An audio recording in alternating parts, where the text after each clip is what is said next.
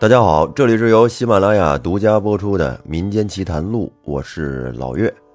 今天要说的这个故事啊，有点意思。一个女人和她老公，她老公呢后来因为某些事儿变成了植物人，然后两个人协议离婚。可是离婚之后，这个女子在改嫁的时候呢，她还带着她的前任老公一起嫁到了对方家里，并且这一家人还幸福的生活在了一起。听着是不是挺不可思议的？那这到底是怎么一回事儿呢？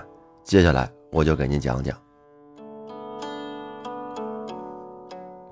话说在明朝万历时期，在台州府有一户富商，姓柴，他膝下呢有两个儿子，这大儿子叫柴福，品行比较端正，也很善良；而小儿子叫柴贵，这个孩子吧，性格比较飞扬跋扈，经常惹是生非。这亲兄弟俩性格的反差非常大。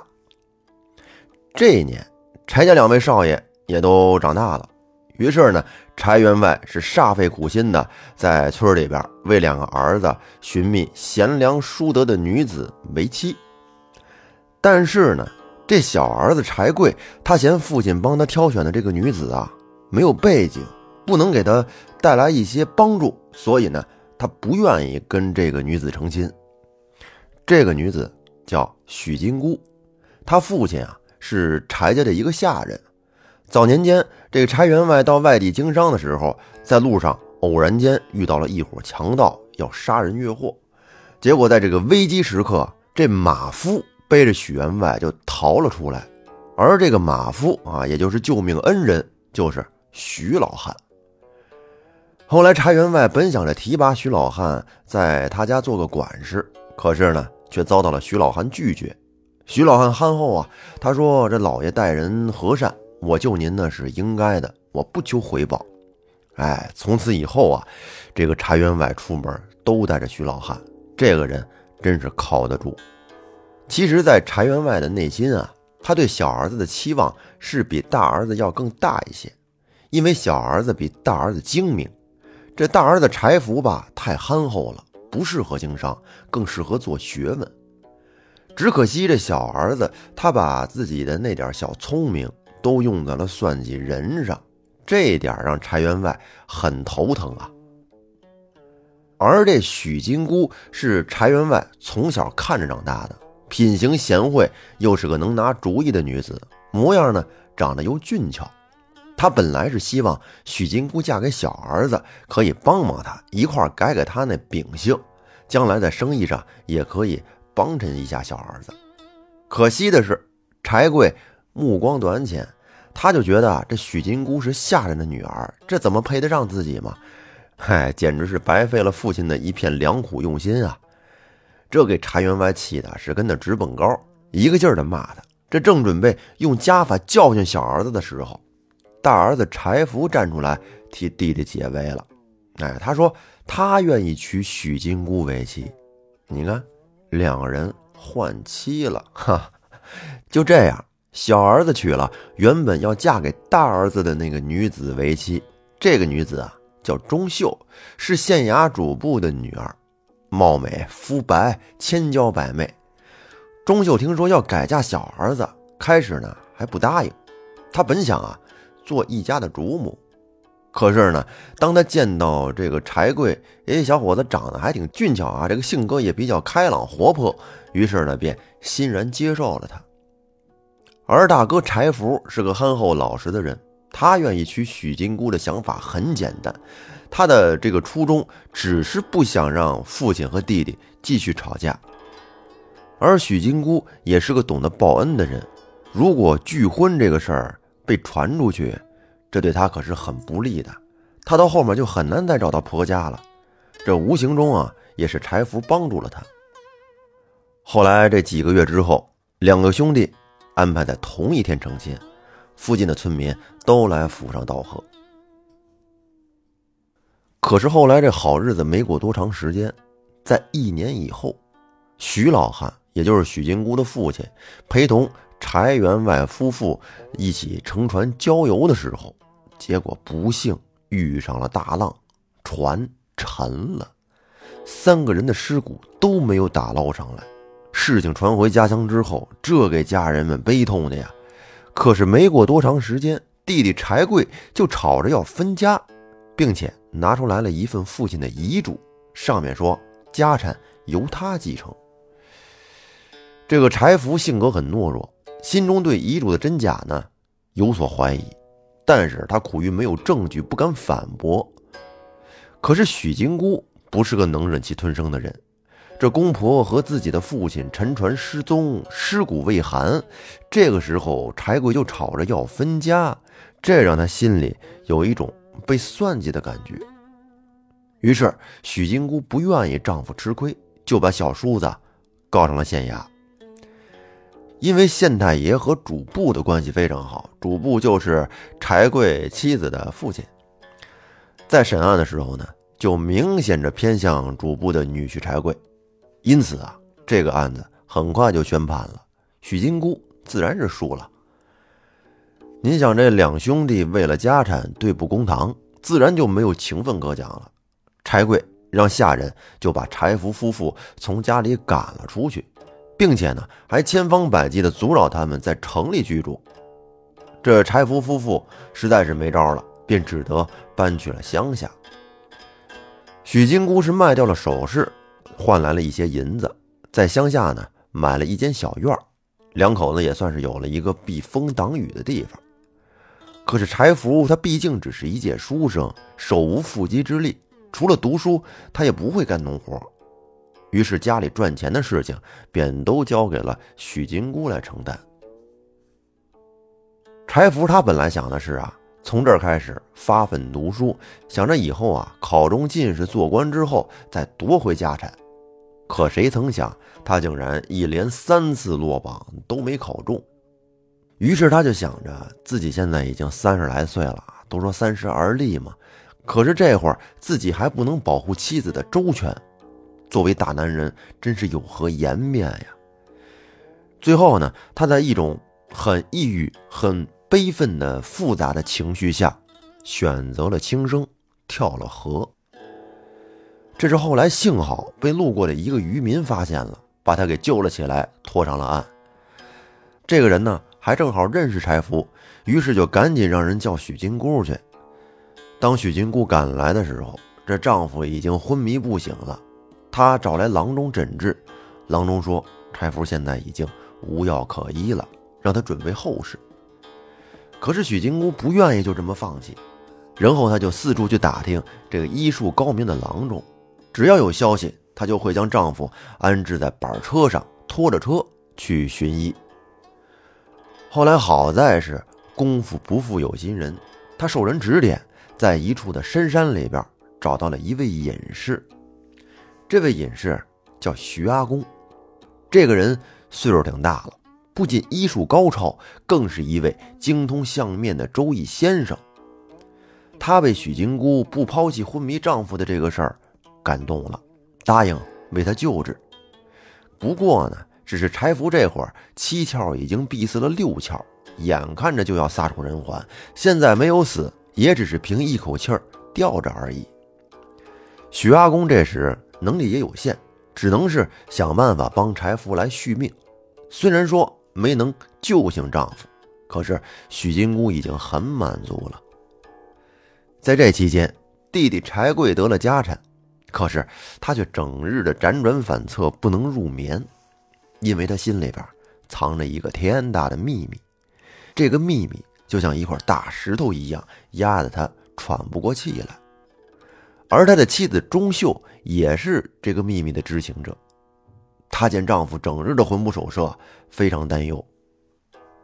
有一天，钟秀偶然就得知了柴福昏迷不醒，她就立刻跑去说给柴贵听。柴贵听完之后，心中大喜，心里这块大石头总算落地了。他叫厨房备了一桌酒席，和妻子一起庆祝。可是让柴贵怎么都没想到的是，哥哥柴福眼看着昏迷不醒、马上就要死的人，竟然又被许金姑给救了回来，没死成。哎呀，这给他气的，在屋里是砸东西、发脾气。钟秀见状啊，急忙出面相劝。她对丈夫说：“这事情已经发生，我们就得好生应对。柴贵是用力的搓了一把脸，恶狠狠地说：“不如一不做二不休，干脆啊，让刘铁柱再动手一次便是了。”钟秀听完之后，急忙劝阻道：“说万万不可呀！这刘铁柱太贪婪了。上次他帮我们弄沉了船，狮子大开口要了两成家产。如今若是让他再杀柴福，他肯定会提出更过分的要求。”听到这儿，您明白了吧？原来啊，这柴员外夫妇的船之所以在河里经不起大浪而沉了船，那都是因为在柴贵的指使下被刘铁柱做了手脚。而这件事儿还得从柴员外将家产分配的契书交给亲家钟主簿，让他在县衙存档说起。当时钟主簿偷偷看了契书，看完之后呢？他大吃一惊，马上把女婿柴贵叫了过来，将这个事儿告诉了他。上面写的是啊，长子柴福继承七成家产，次子柴贵继承三成家产。因为自从柴氏兄弟成亲以后，柴员外就有了分家的想法，在财产分配上，他更偏向于大儿子，因为他认为他日后啊应该是为官的，需要充盈的家资来应酬。而等他站稳脚跟，将来就可以反哺弟弟，这才分了七成家产给他。可是柴贵，他只看到了分得的财产数字，并没有体会到父亲的良苦用心，因此呢，心里边不高兴了。有一次在青楼喝酒的时候，认识了江洋大盗刘铁柱，两个人相处下来，谈得还挺好。有一次柴贵酒后失言，他扬言父母太偏心大哥了。于是刘铁柱便心生一计，说：“我可以帮你解决这个困扰，但是事成之后，你得分我两成家产。”柴贵当时已经都喝迷糊了，当即就表示同意。而刘铁柱怕他反悔，找伙计拿来了纸墨笔砚，写下了一份家产赠与书，并且让柴贵来签字画押。而几天之后，柴员外的噩耗就传来了。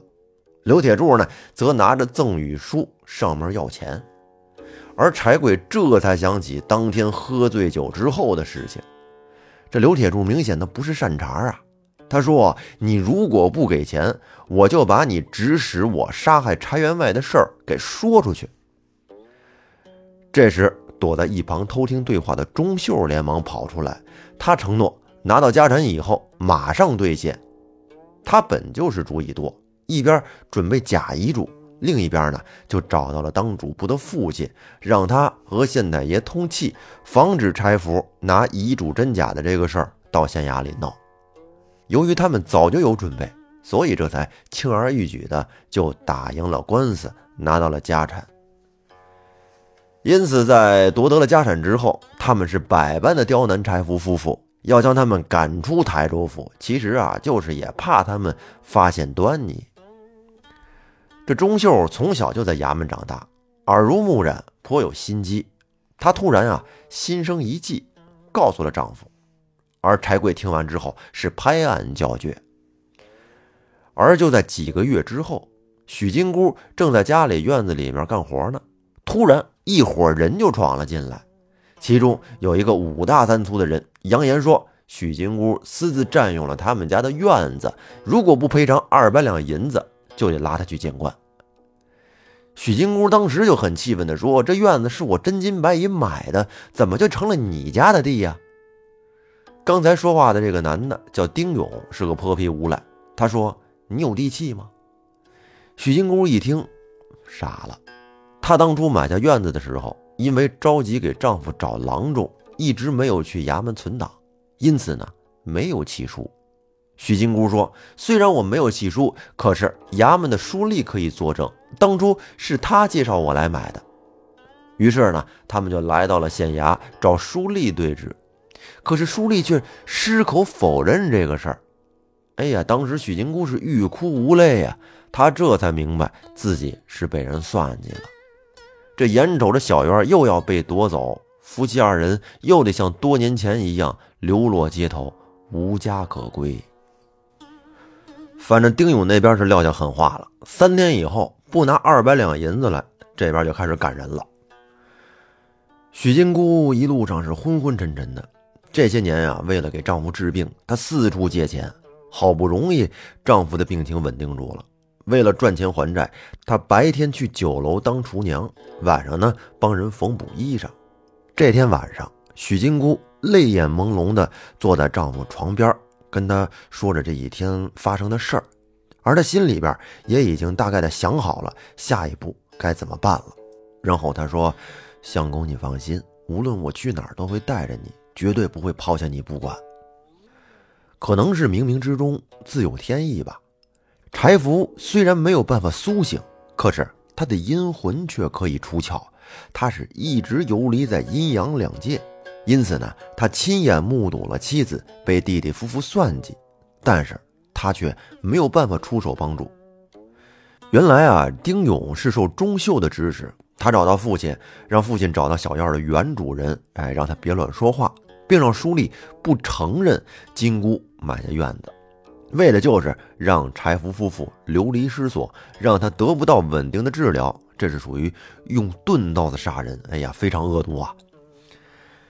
这时，柴福的魂儿纵身一跃，就来到了一座茅草屋前面。他现在没有肉体的束缚，想去哪儿已经很轻松了，只要一跃，哎，想到就能到，并且呢，进屋都不用走门，直接穿墙就能进去。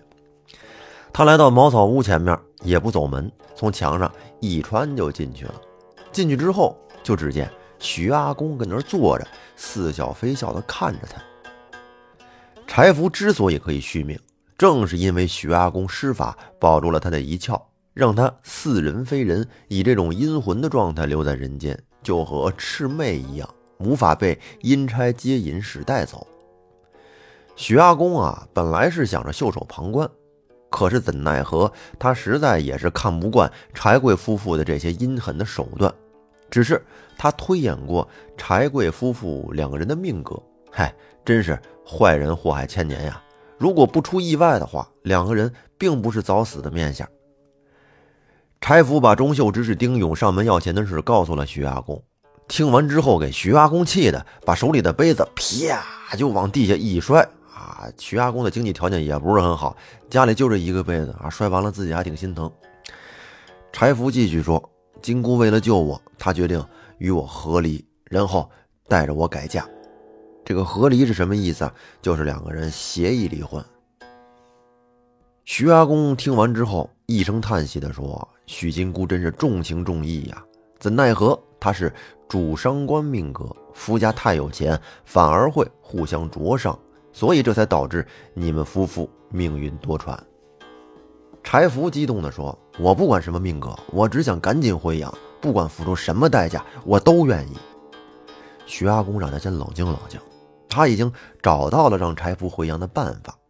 这些年呢，其实徐阿公一直也在找一个和柴福同年同月同日生的人，并且呢，还得是七窍全部关闭的人，也就是说，这人得是个傻子。后来功夫不负有心人，徐阿公走访了几年，偶然间得知啊，台州府张员外的儿子张三甲天生憨傻，这才隔空传音让柴福赶紧过来。柴福一听得知还阳有望，自然是非常高兴。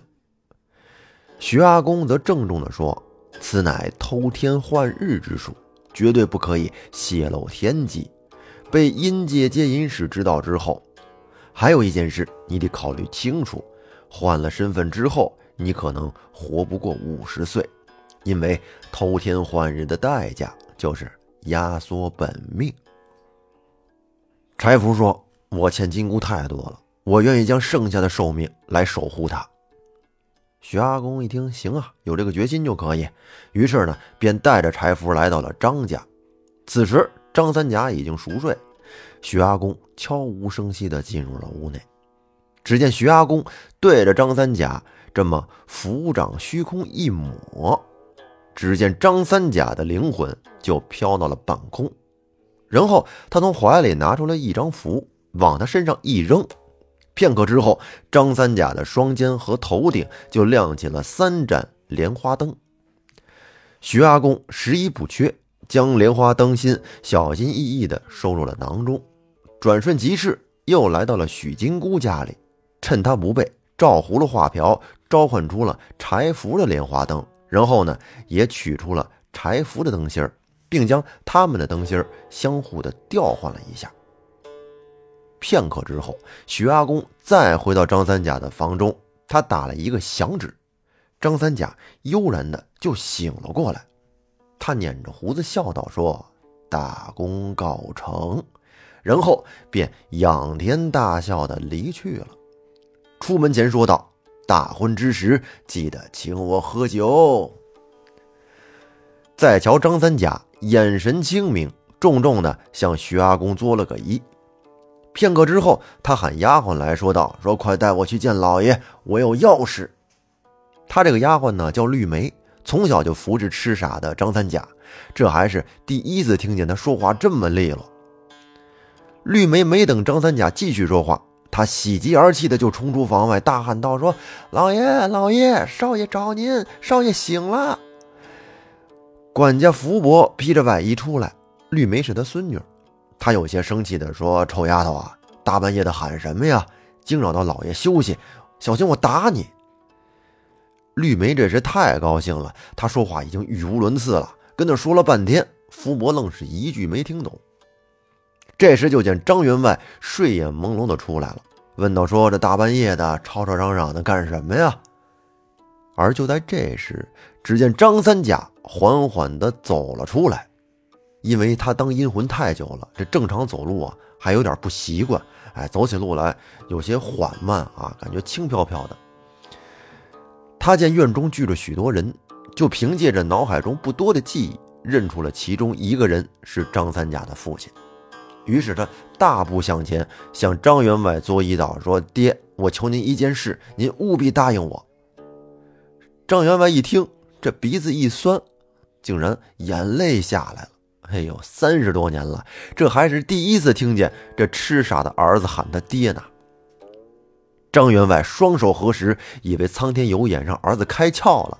他激动地说：“三甲呀，你快说想要什么，爹一定满足你。”这张员外的亲戚中啊，大多数都是高官贵人，因此呢，这张员外家这个权势啊还是很高的啊，不输公侯。张三甲说：“爹。”我想娶一个女子为妻。张员外一听，大吃一惊啊！这儿子常年不出户，三十多年终于醒了。醒了，第一件事就想找媳妇儿，这个挺有意思的啊！行，这下看来我们张家有后了。于是呢，张三甲就把许金姑的住址告诉了张员外。张员外就让福伯去打听一下，然后去准备提亲用的礼物。到了第二天。福伯将媒婆带来张家，将许金姑的事情啊回禀给了张员外。得知许金姑已经嫁人，张员外这心里啊有点苦。哟，没想到第一次答应儿子的事儿竟然没有完成，人家已经嫁人了。而媒婆又继续说，许金姑和丈夫已经和离，是她找到老身帮其说媒。张员外一听，哎，很高兴啊。太好了，快说说要多少聘礼，我这就让管家去准备。而媒婆支支吾吾地说：“她说不要聘礼，只求出嫁的时候带她前夫进门。”这张员外一听，这不胡闹吗？刚想拒绝，就听见张三甲说：“我不介意，福伯快去下聘礼。”张三甲继续说：“爹，我这一生非他不娶。”张员外心疼儿子，就只得答应了他。几天之后，张三甲骑着高头大马来到了小院。张三甲让众人退到屋外，他自己一个人进去。进屋就看见许金姑正坐在柴福旁边。